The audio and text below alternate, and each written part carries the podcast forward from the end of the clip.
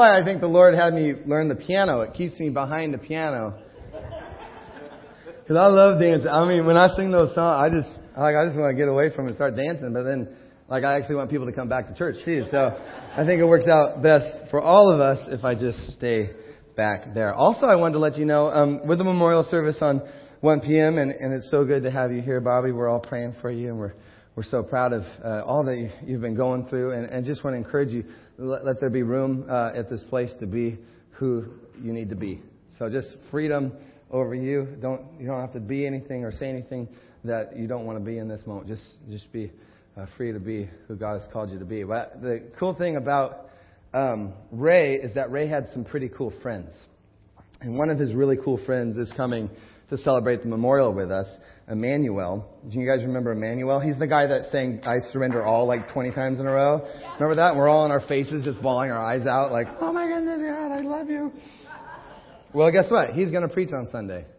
So I just asked him at 8:40, literally five minutes, but that's why I was late to the service. I'm talking to Emmanuel, who's actually right now in Saskatchewan, Canada, Swift Current, and I'm like, dude, you're coming over, and do you want to preach? And of course he's like, oh, that would be good, yeah, grace to do that. You know, he's just, oh, Pastor Dan, Pastor Dan, glory to God, Pastor Dan. I love Emmanuel. He's just like, I was just like, I want to be like you, but I'm not even close. But anyways, he's coming Sunday. Bring your friends. Get ready to sing I Surrender All. It's going to be awesome.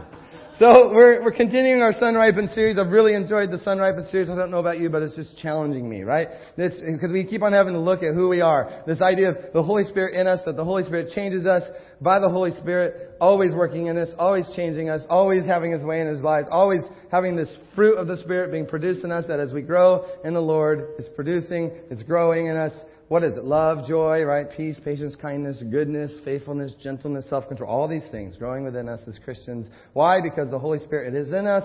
And the Galatians 5 chapter that we've been reading again and again and again and again and again tells us that when the Spirit is in us, these are the things that are produced, right?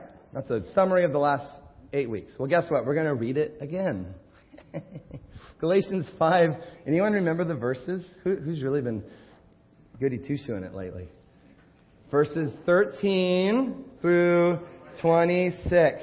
And today, I'm reading, and I, I just think you're gonna you're gonna be like, wow, this is really good. And I know it's like the tenth time we've read it, but this time, like by the Holy Spirit, because He's always teaching us new things, you're actually gonna be like, wow, I didn't even know that was in there, right? That's what happens. But before we do that, we got to get make sure that we're on the right page and the right heart. And so let's pray to the Lord. God, we really need this to be you speaking. We really need this to be you moving and your Spirit. Um, we we kind of want to just get, get our eyes right, get our heart right, get our mind right. There's so many distractions in this world. And so I just pray that you would refocus us right now, Lord. That we would say, where are you at, Lord? What are you saying? And by your word today, just speak clearly to us. We want to be changed. We want the fruit of the Holy Spirit to be evident in our lives. Let it be. Let it be. Let it be in the name of Jesus. Amen.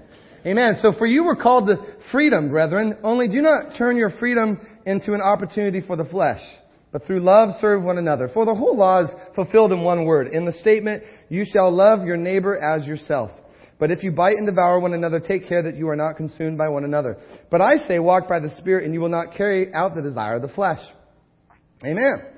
For the flesh sets its desire against the Spirit, the Spirit against the flesh. These are in opposition to one another, so that you may not do the things that you please. But if you are led by the Spirit, you're not under the law. Now the deeds of the flesh are evident. They're obvious. Like we don't have to say, oh, I don't know if that's really a deed of the flesh. I mean, look at this. It's immorality, impurity, sensuality, idolatry, sorcery, enmity, strife, jealousy, outbursts of anger, disputes, dissensions, factions, envying, drunkenness, carousing, and things like that.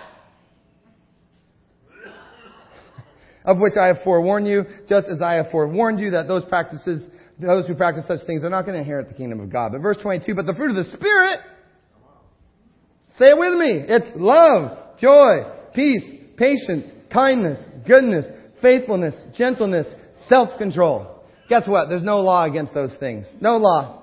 Those who belong to Christ Jesus, they've crucified their flesh with its passions and desires. If we live by the Spirit, this is so beautiful to me, let us also walk by the Spirit. Isn't that good? So if we live by the Spirit, like, yeah, I'm a Christian, I got the Holy Spirit in me, I live by the Spirit, what does it say? It says, if, if that's you, then let's, what?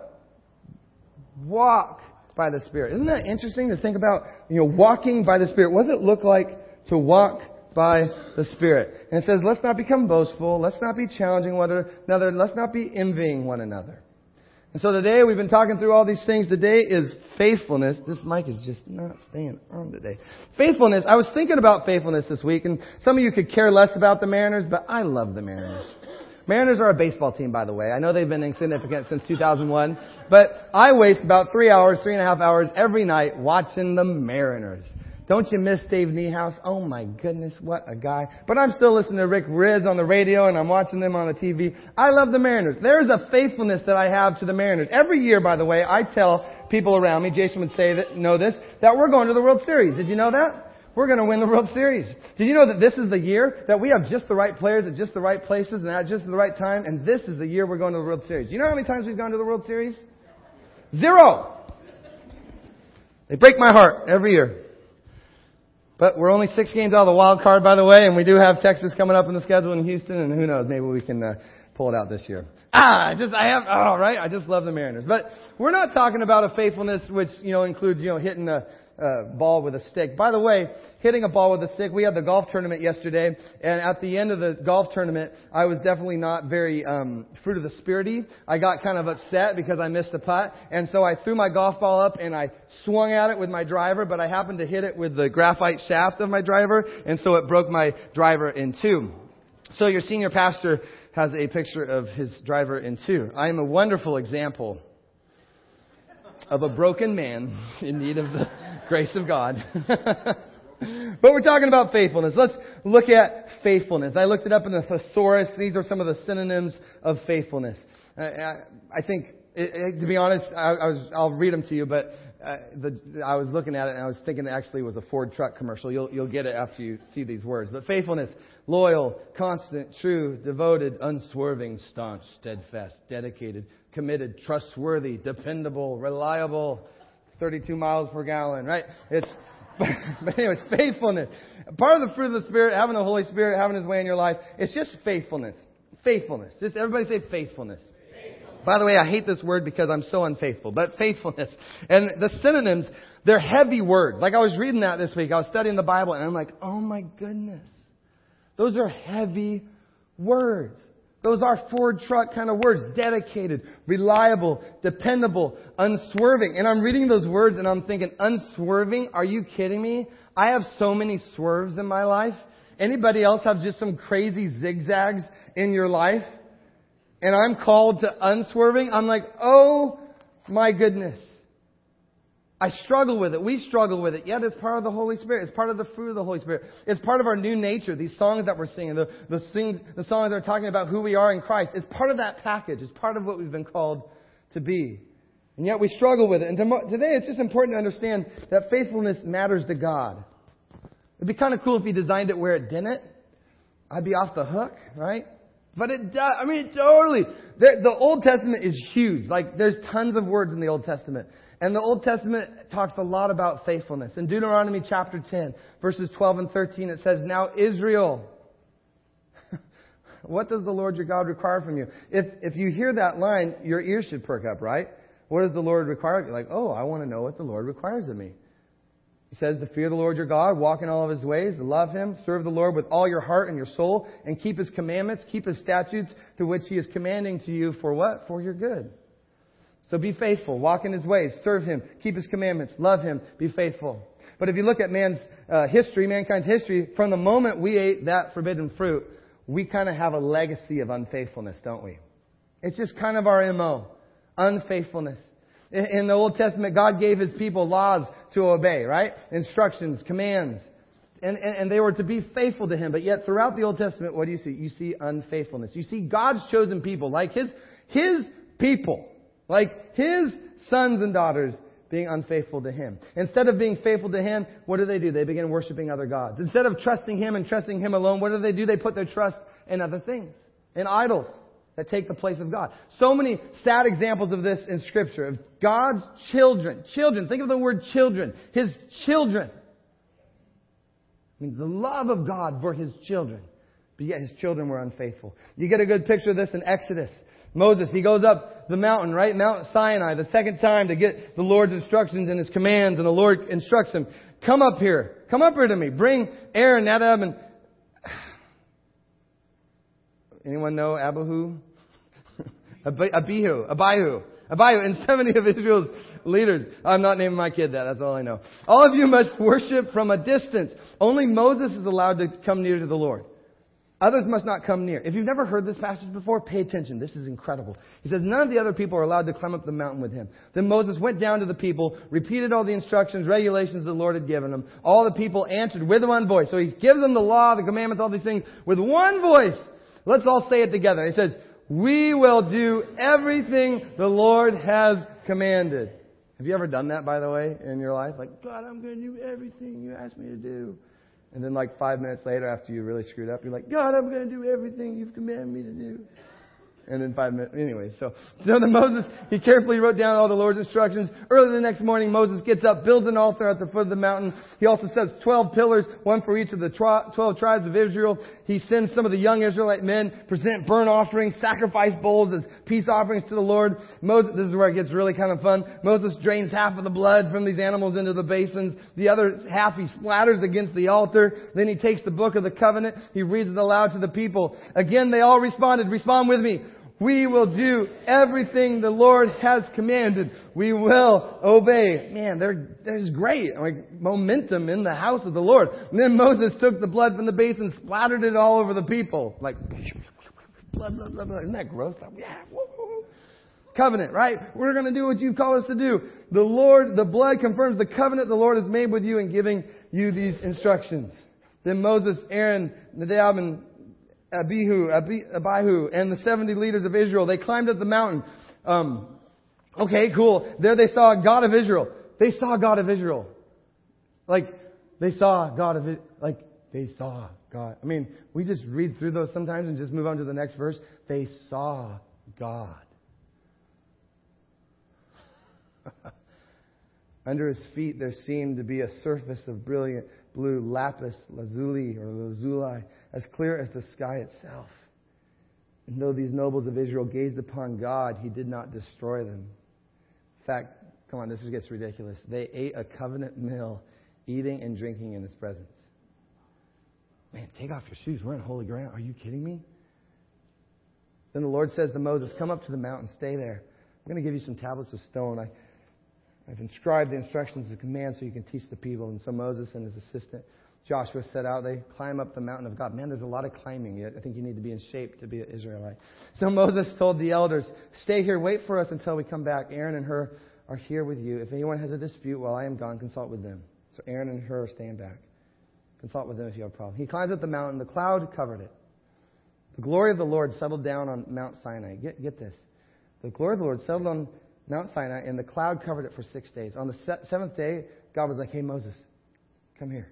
He calls them from inside the cloud. So, to the Israelites, you got to get this picture. This, this, this needs to just, I hope you can understand this today. Even if you never read this passage again in your life, to get this. To the Israelites at the foot of the mountain, the glory of the Lord appeared at the summit like a consuming fire.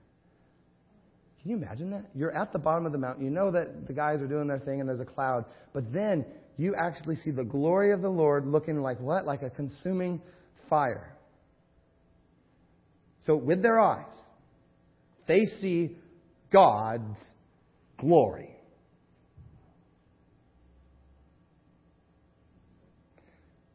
Right? there's a mountain, there's a cloud, he walks in the cloud, the glory of the Lord is a consuming fire. And Moses disappeared into the cloud as he climbed higher up the mountain. He remained on the mountain 40 days, 40 nights. It's pretty, pretty amazing. But then while Moses is receiving these commandments from, these Lord, from the Lord, these instructions, the people, God's chosen people, they get restless. Now again, they can see the glory of the Lord like a consuming fire up on that mountain, and they're like, eh, when's Moses come back? Like, I don't know. I'm just getting kind of tired. You know, the glory of the Lord is on the mountain. They're like, eh, let's try something else. So this is what happens. Exodus 32. When the people see how long it was taking Moses to come back down the mountain, they gathered around Aaron. Come on, Aaron. Make us some gods who can lead us. That just, does that wreck you? Just blow your mind? The glory of the Lord is up there. And they're like, you know what? let's, let's just build some gods. You know, maybe the, those gods that we build can lead us. We don't know what happened to this fellow Moses who brought us here from the land of Egypt. So Aaron, he takes the gold rings from the ears of your wives and sons and daughters, bring them to me. Get all that gold ring. And, and they take it, all the people, bring it to Aaron. Aaron takes the gold, melts it down, molds it into the shape of a calf. When the people saw it, they exclaimed, O Israel, these are the gods who brought you out of the land of Egypt. That just break anyone else's heart. They saw the glory of the Lord. He was there. He was on the mountain. And they're like, ah, he's not coming back. Let's build our own God. We say, these are the gods who brought us out of Egypt. And of course, being the arrogant, know-it-all Christian I am, I'm just like, what fools? You idiots. You dummies. Who would do that, right? Who would turn away from God? After all that He had done for them, who would turn away from God, whose glory is like a consuming fire? And the Holy Spirit reminded me, I would. I would. I have. I love the hymn, Come Thou Fount of Every Blessing. And they're like, it says, prone to wander. Lord, I feel it. Prone to leave the God I love. God has done so much for me. He's saved me from my sins. He's given me a new life full of His presence, His Spirit, His love, His joy, His grace, His mercy. And yet, how many times have I turned to other things besides God? Put my trust in things besides God? How many times have I put my faith in my bank account? How many times have I put my trust in other people, in the government, or in possessions, or in doctors, or in drugs, or anything besides God? Not that any of those things necessarily are bad on their own, but when I put my trust and faith in those things instead of God, they are becoming idols. They are becoming golden cows. Ridiculous, stupid, golden cows that I am worshiping saying, these things, these things have saved me. These things have rescued me. These things have delivered me from Egypt. And at that point, I have wavered. I have swerved off of the path that God has called me to travel.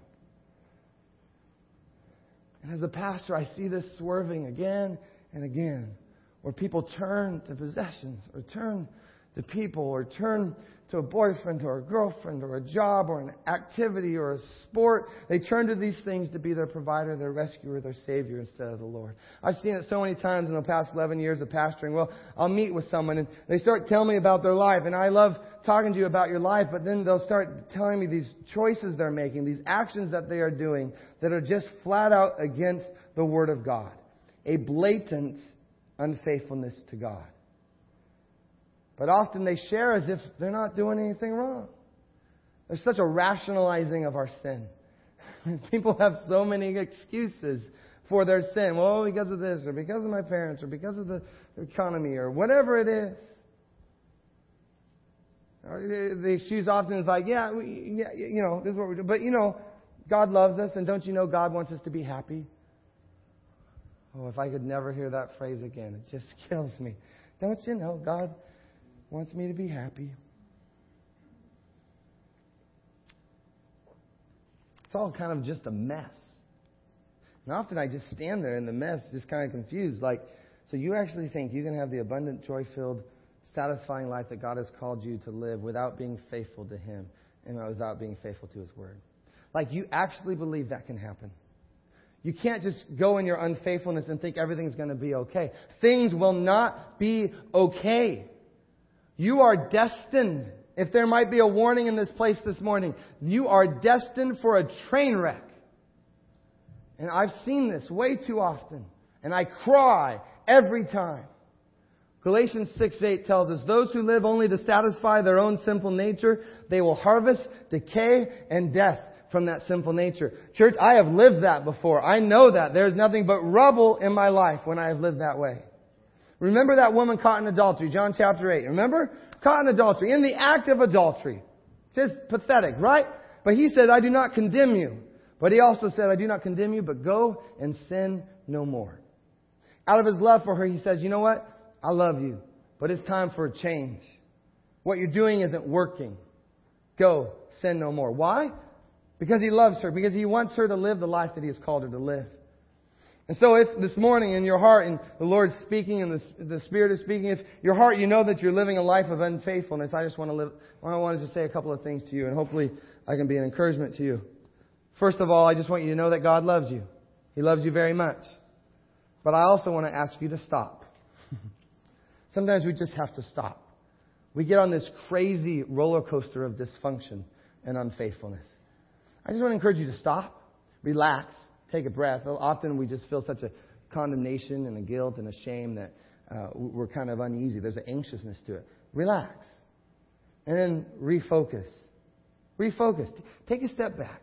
This is a safe place to just take a step back. And I just want to ask a couple of questions. I don't want you to answer them out loud, just in your spirit.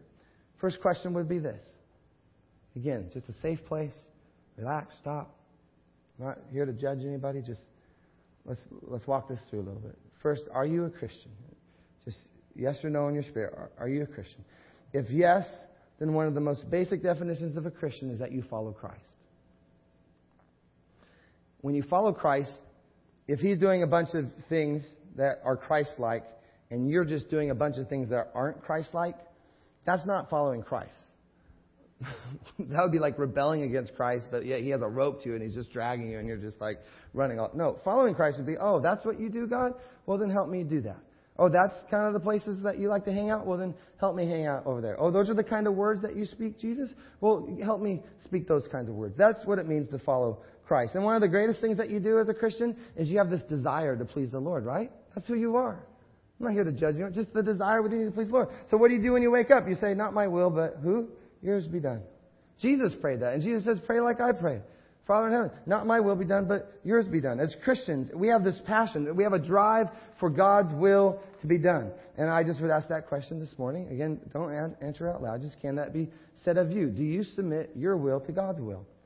Who are you living for? That's a really good question. We should write a song about it. Who are you living for? God's will or your will? If you're a Christian, if you said yes to being a Christian, guess what? You live for God. You live for God's will. And if you're living for God, what does that look like? Well, it can look like a lot of things, right? But I would say, just in the basics, when you get up in the morning, pray. Get up in the morning, pray. Pray. Uh, Daniel, remember the Old Testament? Daniel, how many times a day did he pray? Anyone remember? Three times. Three times a day. Um, pray, sing songs to the Lord. Sing to the Lord. This morning I sang to the Lord. Psalm 59:16. In the morning I will sing of your love. When was the last time you sang to the Lord? All right, morning's going to be kind of hard. We wake up, we can be kind of discouraged. Sing a song. And maybe not, you know, Rihanna or something like that, but you know, just sing, sing a song to the Lord. For you are my fortress, my refuge in time of trouble. By the way, showers are wonderful for this. I mean, showers just right. You just sound good in a shower. Like, it's just it's so cool. Like, oh, I always go opera in the shower for some reason. But anyways, read scriptures, meditate on the scriptures. I don't have time for scripture. Well, get on your smartphone, push play, and, and, and let the scripture speak over you, and ask the Lord, Lord, what are you saying to me? Speak to me. And then, as He speaks to you, this is an important step. Be faithful to Him. Be faithful to Him. It's not just like you read it and you're like, oh, that's really neat, God. I sure hope the person next to me hears what you're saying. You know, I hope the person next. No, it's for you. Lord, what are you saying? And, and I want to be faithful to you. Over everything else, be faithful and obey Him. And then when you aren't faithful to God, guess what? Just ask for forgiveness. Lord, I'm sorry.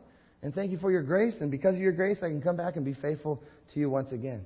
But the real questions, the, the answer to these questions, it, it goes back to the basics of just what drives you.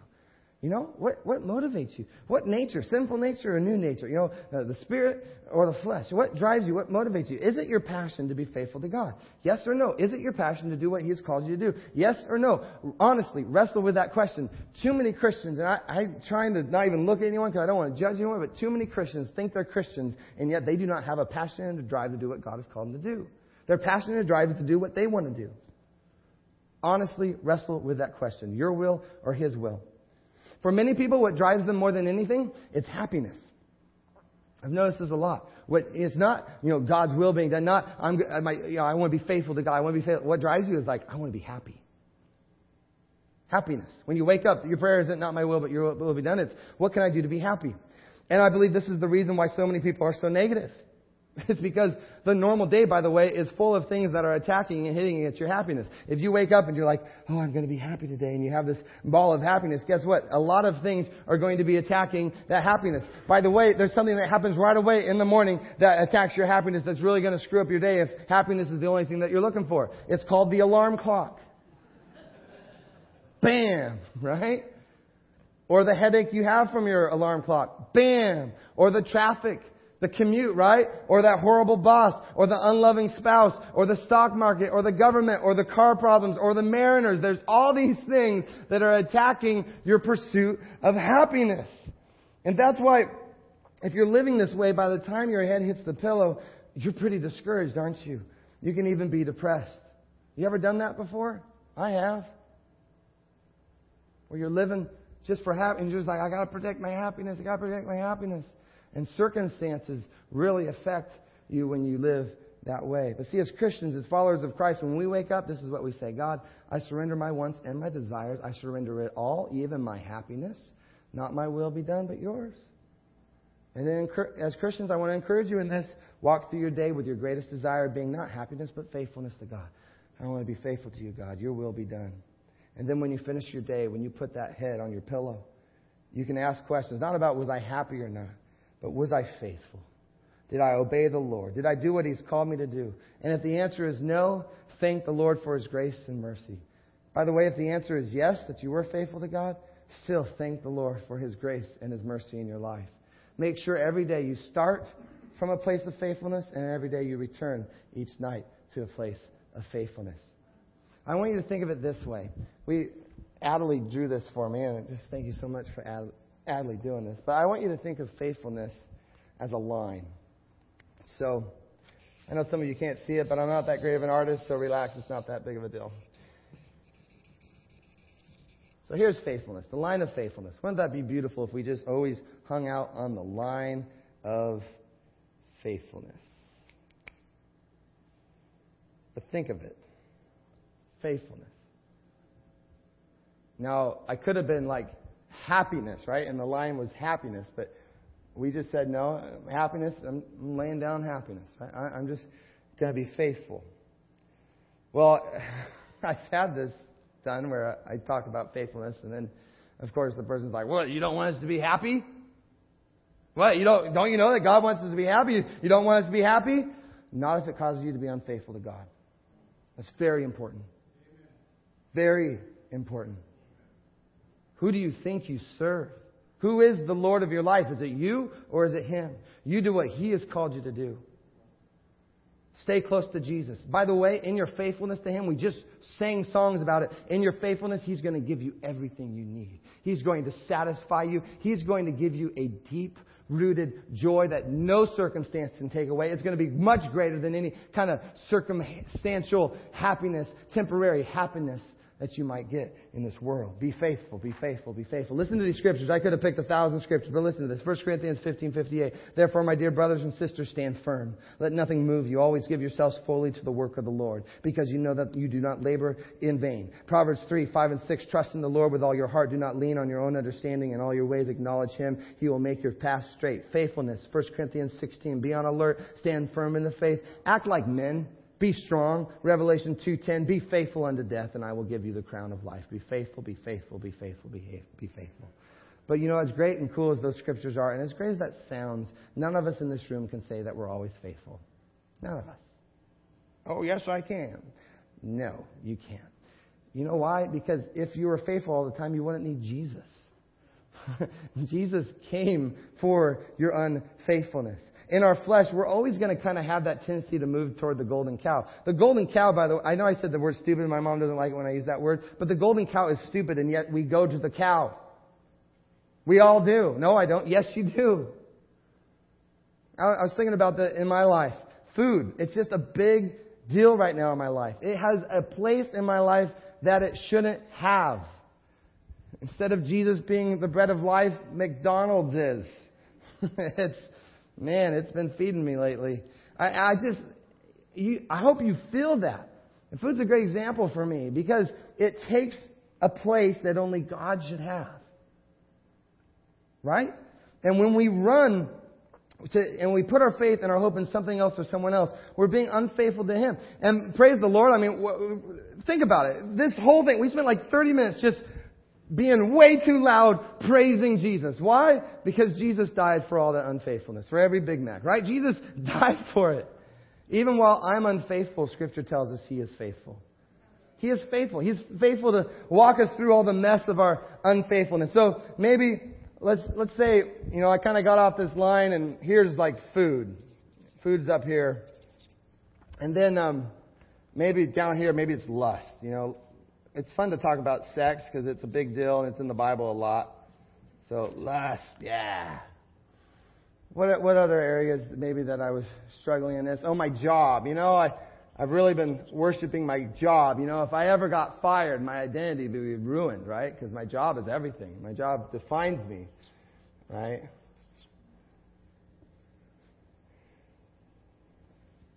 Maybe I don't know. We could we could put the Seahawks. Some some of us are really worshiping the Seahawks lately. I love the Seahawks, by the way, but some of us just like whoa, right? When you name your kid first name Sea, middle name Hawk, you have a problem.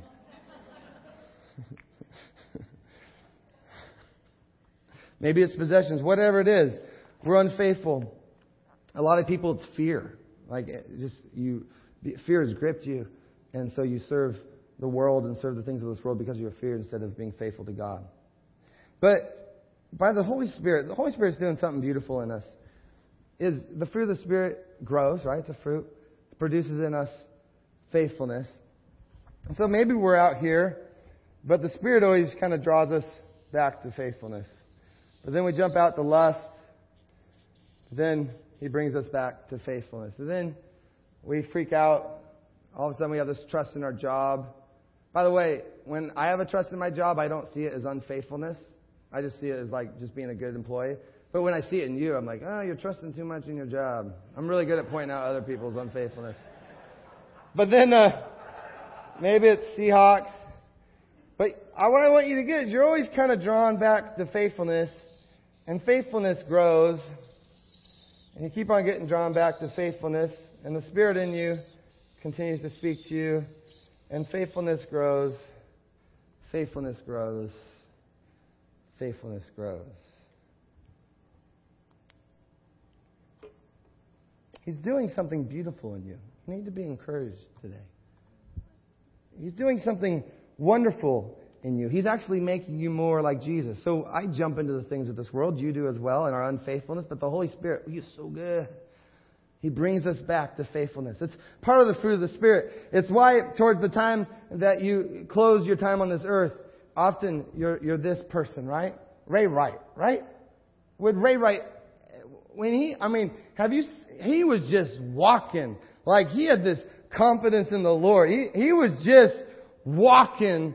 There was no golden cows that were going to be built by Ray. Because the Spirit had done a work in him. By the way, around here, when he came to LifeSpring, Ray learned how to love. He told me that. He goes, I learned how to love when I came to LifeSpring. And it just, ah, dangerous for the kingdom of God. A thousand baptisms of the Holy Spirit in that last crusade that we did. A thousand, over a thousand conversions, people accepting Jesus Christ as their Lord and Savior in that last, in that last crusade that we did. You're not going to be tempted. Uh, well, actually, you will be tempted. Oh, yeah, absolutely. But what you learn and, and what Ray learned and what others of you have learned that you learn to trust in the Lord. And, and, and actually, you trust that in the midst of temptation, that you're like, you know what, I, I'm tempted just like everybody else, but I, I'm not, I'm not convinced that that thing's going to satisfy me like Jesus. I'm not convinced that that thing is going to deliver like Jesus delivers. And so these people, they resist by the Spirit's help, all by the Holy Spirit, by the way, working in them.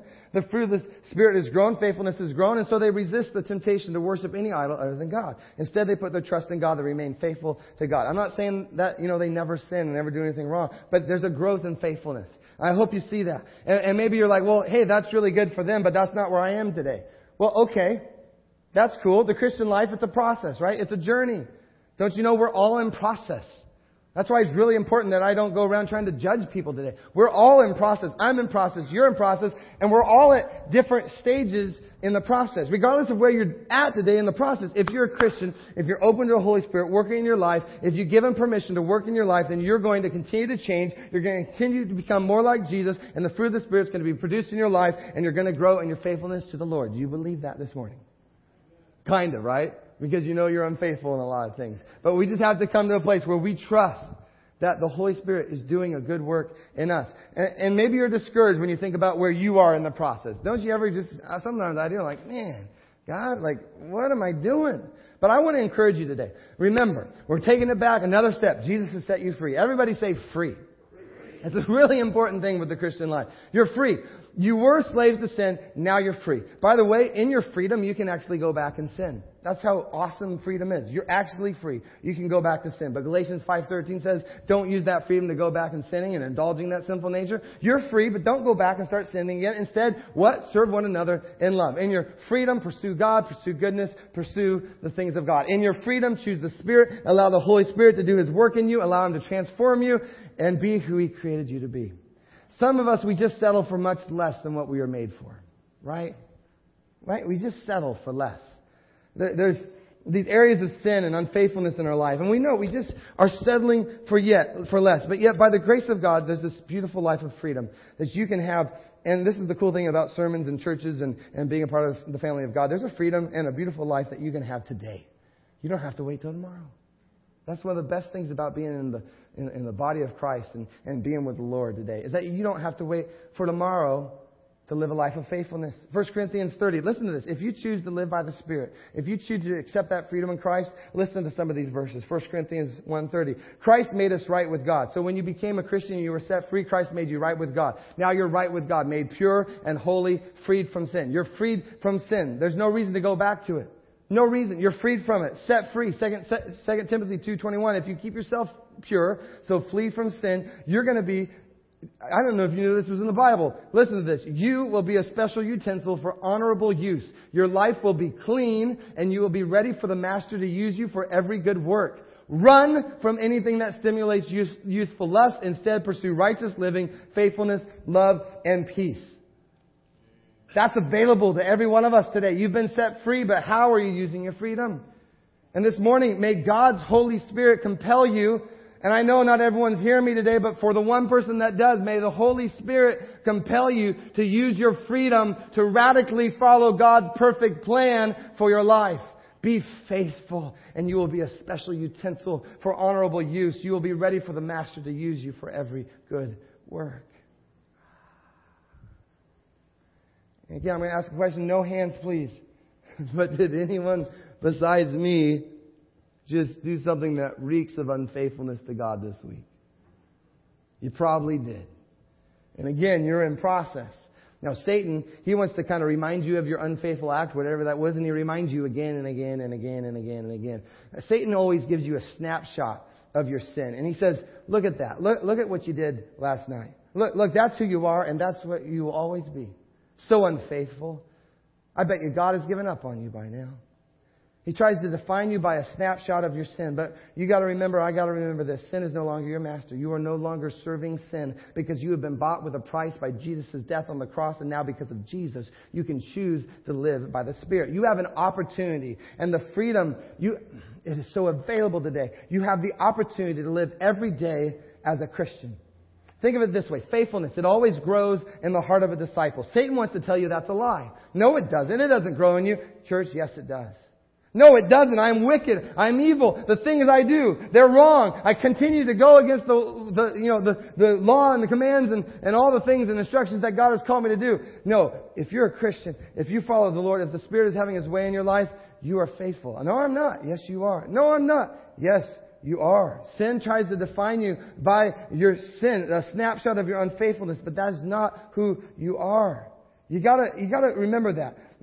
That's why prayer and meditation and worship is so important that you would remind yourself, I am a child of God. I am faithful. I'm a child of God, faithful. Faithfulness resides within me. Faithfulness is being produced in me today. Even after a doozy. I'm, and we know what a doozy is, right? We could go around and say, wow, that was a doozy. Like where I really sinned, where I really blew up. You got to remind yourself, I am faithful. When you're tempted to do something or worship anything other than God, you got to pray to the Holy Spirit. Set me back on the right course. Jesus, remind me of who I am. I am faithful. As God is faithful, I am faithful. Church, your sin no longer defines you. Do you believe that? Again, I don't want to look at anybody, but some of us are living as if our sin defines us. Our sin does not define us. Christ defines us. Now, outside of Christ, if you're not a Christian here this morning, your sin condemns you. I don't need to condemn you. Your sin condemns you. It stamps you guilty. And as long as you do not ask Jesus to save you from your sins, you are guilty. And there is a serious judgment from your sins and for your sins. But in Christ, in Christ, sin no longer defines you. You're defined by the blood of Jesus, which washes us clean. You're defined by the Spirit of God. And as you let the Holy Spirit have His way in your life, He defines you more and more. So as the fruit of the Spirit grows you, faithfulness grows in you, He is faithful. As you give Him permission to fill you up, as He is faithful, you are faithful. As He is faithful, you are faithful. And so, church, with a bleeding heart, the Lord says, Come back to me today.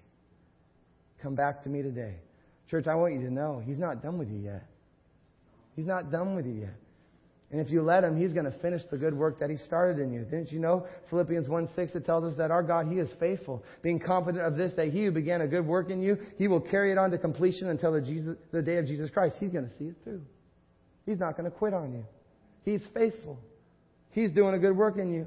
And as he does, the fruit of the Spirit grows, faithfulness grows. But maybe you're like, oh man, but you don't know the awful things that I'm doing. Like I'm stuck in the things I'm doing. I can't change what I'm doing. I am stuck in my sin. I mean, if I changed course now, it would be like admitting to everybody and everyone that I was wrong. I don't like admitting that I'm wrong. Well, would you rather look good and save face in front of your friends and family, or do you want to stand right and pure before God Almighty, the one who created you, who loves you, who is wild about you, who stepped back after He formed you and said, Oh man, I'll make good work. You are good. You are good. Oh, the plans I have for you. See, I don't make junk. I make good things. The plans I have for you, the destinies I have for you, the good works that I have for you to do. You gotta think about this. Who are you living for? Don't you know that He has a call on your life? The call of God is on your life. Even now the Spirit is speaking into your spirit. You know every word I'm saying is true that God is calling you out. He has you, I mean, right? I mean, He knows the hairs on your head. He knows the number of your days. He knows you by name. And it's today. Today is the day for you to stand up and say, I'm going to be faithful. I'm going to be true to the Lord. I'm going to stand pure and faithful to God. He says, come back home. He loves it when kids come back home.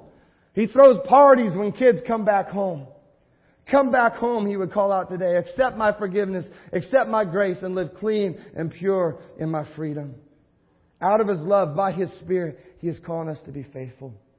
And so if you're sitting here this morning, you're a Christian, you don't feel like you've been faithful to God. Stop, relax, refocus, get grounded in faith again. Get your heart right with God today, tomorrow morning. Pray. Read your Bible, pray some more. Email your pastor. I want to pray for you. I love praying for you. Meditate on scriptures. Obey what they say. Go to church, whether it's LifeSpring or somewhere else. I don't care where you just get in a community, a Bible-based community. Get into a godly community and allow the Holy Spirit to fill you up. Be open to the good work that He wants to do in your life. You know, we, we all jump from these different places. For you, you know, like you could describe some different things, right? We do that. And for, if you don't think you do, you do. Maybe yours is self righteousness, hypocrisy, and a Pharisaical attitude. Right? We jump. He's calling you out to once again live for the Lord. Don't you, don't you want to be able to finish life strong in the Lord, faithful to God? I do. You know, I still jump around from time to time. I was I was thinking about a couple of things. On Monday night, uh, Labor Day, I had a great Labor Day with my family, but then family all goes to sleep and I'm up and I wasn't that tired, but I knew we had to wake up really early in the morning, but just wasn't that tired. And so I was like, I'm going to watch a movie. I like movies. And I watched this movie called Gone Girl. If you've seen it, it's, it's, it's, I'm just going to tell you, I thought it was pretty good. But it's rated R. There's some scenes in there that I would not want to watch with my mom. And then I woke up the next morning and Mary's like, yeah, man, you stayed up late. I was like, yeah, I was watching this movie, Gone Girl. She's like, oh, how was it? I was like, that's pretty good. I said, but you know what? Would you mind just kind of putting on our um, remote the password where I can't watch R-rated movies uh, without you? Because I, I just don't feel like I want to watch R-rated movies by myself. It's just probably not a healthy thing for me to do. So would you do that? And my, my wife, with who we have a really good relationship, was, oh yeah, I'd love to do that for you. So she just changed the password. So because R-rated movies, there's things in R-rated movies that maybe, you know, could be questionable. Some of my friends don't even watch them because there, there's just some stuff that can be hard. And I probably don't need to be watching that by myself. So if we're going to make that choice to watch an R-rated movie, um, I want to do it with my spouse. So I did that this week. Huh. Came back, right? Came back to faithfulness. uh, let's see, Thursday night or Friday, one of the day, Friday, I was picking up Trevin from baseball like 4 p.m. and I stop at the Tahoma drugstore and they were handing out free monster drinks. Now I do not drink energy drinks. I have enough energy as it is. But I'm like, hey, this is cool. And he goes, do you want sugar free or, you know, the regular? I was like, I'll take sugar free. He goes, well, why don't you take both? I was like, okay, because I was going to give it to Trevin because Trevin likes monster drinks. So, well, sugar free monster, like, you know, I'm like, okay. So I drink it. I'm like, hey, this is pretty good, you know. So I drink the whole thing at like 5 o'clock at night. Well, guess what? Most of this sermon came at 3 in the morning. Like, I man, a lot, I was just like, I, I mean, just, wow. Wow. But I didn't get a lot of sleep. So I woke up the next morning, we have this golf scramble, and I was kind of grumpy. I was kind of crabby. And guess who was in the house with me? Trevin. And so poor little Trevin, you know, like I'm just nailing on him and railing on him and getting at him and going at him, right? All that pursuit of happiness, that's what I was living for. I woke up and I'm, I'm not happy. In fact, I'm ticked at Monster. I'm writing him a letter. It's like crack, like, jeez. But I wasn't happy. And then everything that Trevin did, or Ava, or Addie, again, just beautiful people in the Lord, was attacking my happiness. So I want you to know, I, that's how I was living on Saturday. You know when Saturday was? It was yesterday. So I don't preach this as someone who's got it all figured out. I preach this as someone who's, who's believing that as the Spirit is in me, the Spirit is growing, is producing in me. What is it producing in me? Good fruit. And part of that fruit is faithfulness. See, and, and you know what I had to do that day? Because I'm a spirit filled Christian? I apologized. Sat Trevin down. Trevin, I'm sorry. He said, oh, I'm sorry too. We hugged. Why did I do that? I'm a spirit filled Christian. And the Spirit is always drawing me back to faithfulness. Always drawing me back. You know, sometimes you just you, you guys do the doozies and then you just leave the Lord. Like you leave the church and I never see you again. Just come back. It's okay. Like, relax. Relax. God's faithful to finish the work that He started in you. So, God, in this moment, He's not as concerned about some of those things, but He really is concerned about today. He really is. Like, and He's concerned about how you leave this building. And I would just say, do you have the guts today to say, you know what? I've been unfaithful, but it's time to stop, to refocus, to be faithful once again to God. Do you have the guts to say, today I'm crucifying my flesh, instead I'm living by the Holy Spirit? Do you have the passion and the guts to make that commitment to the Lord today. As I close today, I just want to remind us that in our faithfulness to God, it also affects our faithfulness to each other. Right? The fruit of the Spirit. It influences our relationship with God, but also influences our relationship with others. Greatest commandment love God and love others. The only way it's possible to live, love God and love others is by the Holy Spirit. I hope you understand that. If you've ever tried to muscle love, you know, I'm going to love you. It doesn't work very well, does it? The Holy Spirit has to have His way in your life. And as He does, the fruit is produced, and the fruit affects your relationships with others. There's such, I just love reading that scripture. That I mean, it's powerful to me. But in my relationship with Jeremy, right? That what would grow, and I'm his boss, so this is scary. But love, joy, peace, patience, kindness, goodness, faithfulness, gentleness, and self control. Don't you want to be a part of a community like that? Where that's happening? Where there's a faithfulness to God, absolutely a dedication to the Lord, but there's also a faithfulness to each other. That when we screw it up, that we'd be quick to admit it when we do it wrong, quick to ask for forgiveness. Someone once said it was like love is never having to say you're sorry or something like that. What a bunch of hooey. Like, it's actually getting really good at saying, I'm sorry. I'm sorry. I'm sorry. To God, to others.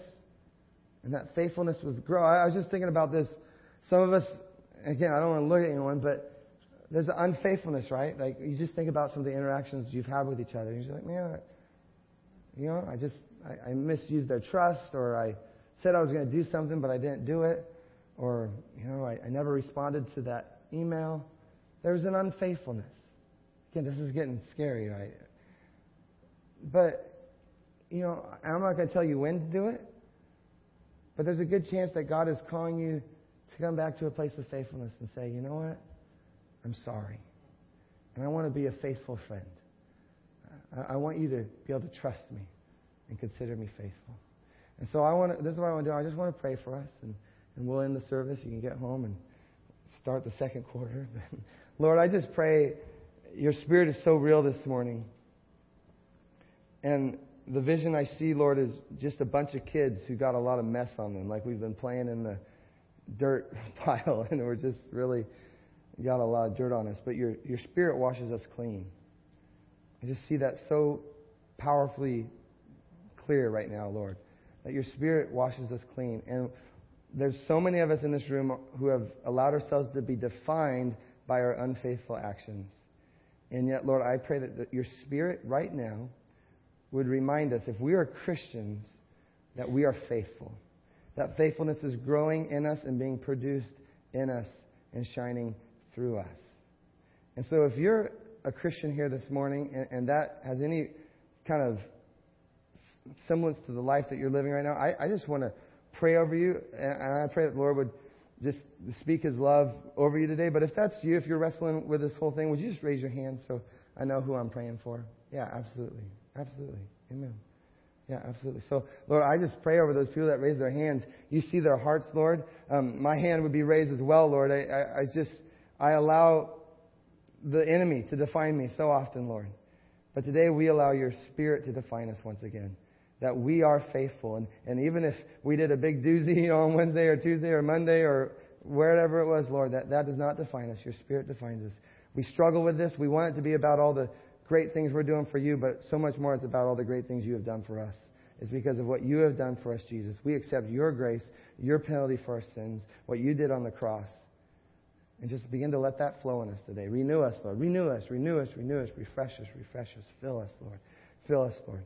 For those that feel guilt and shame and condemnation, Lord, in Christ there is no shame or condemnation. There, there is no, you're not condemned. You are free. You're free. You're free. Spirit, just move in that freedom this morning.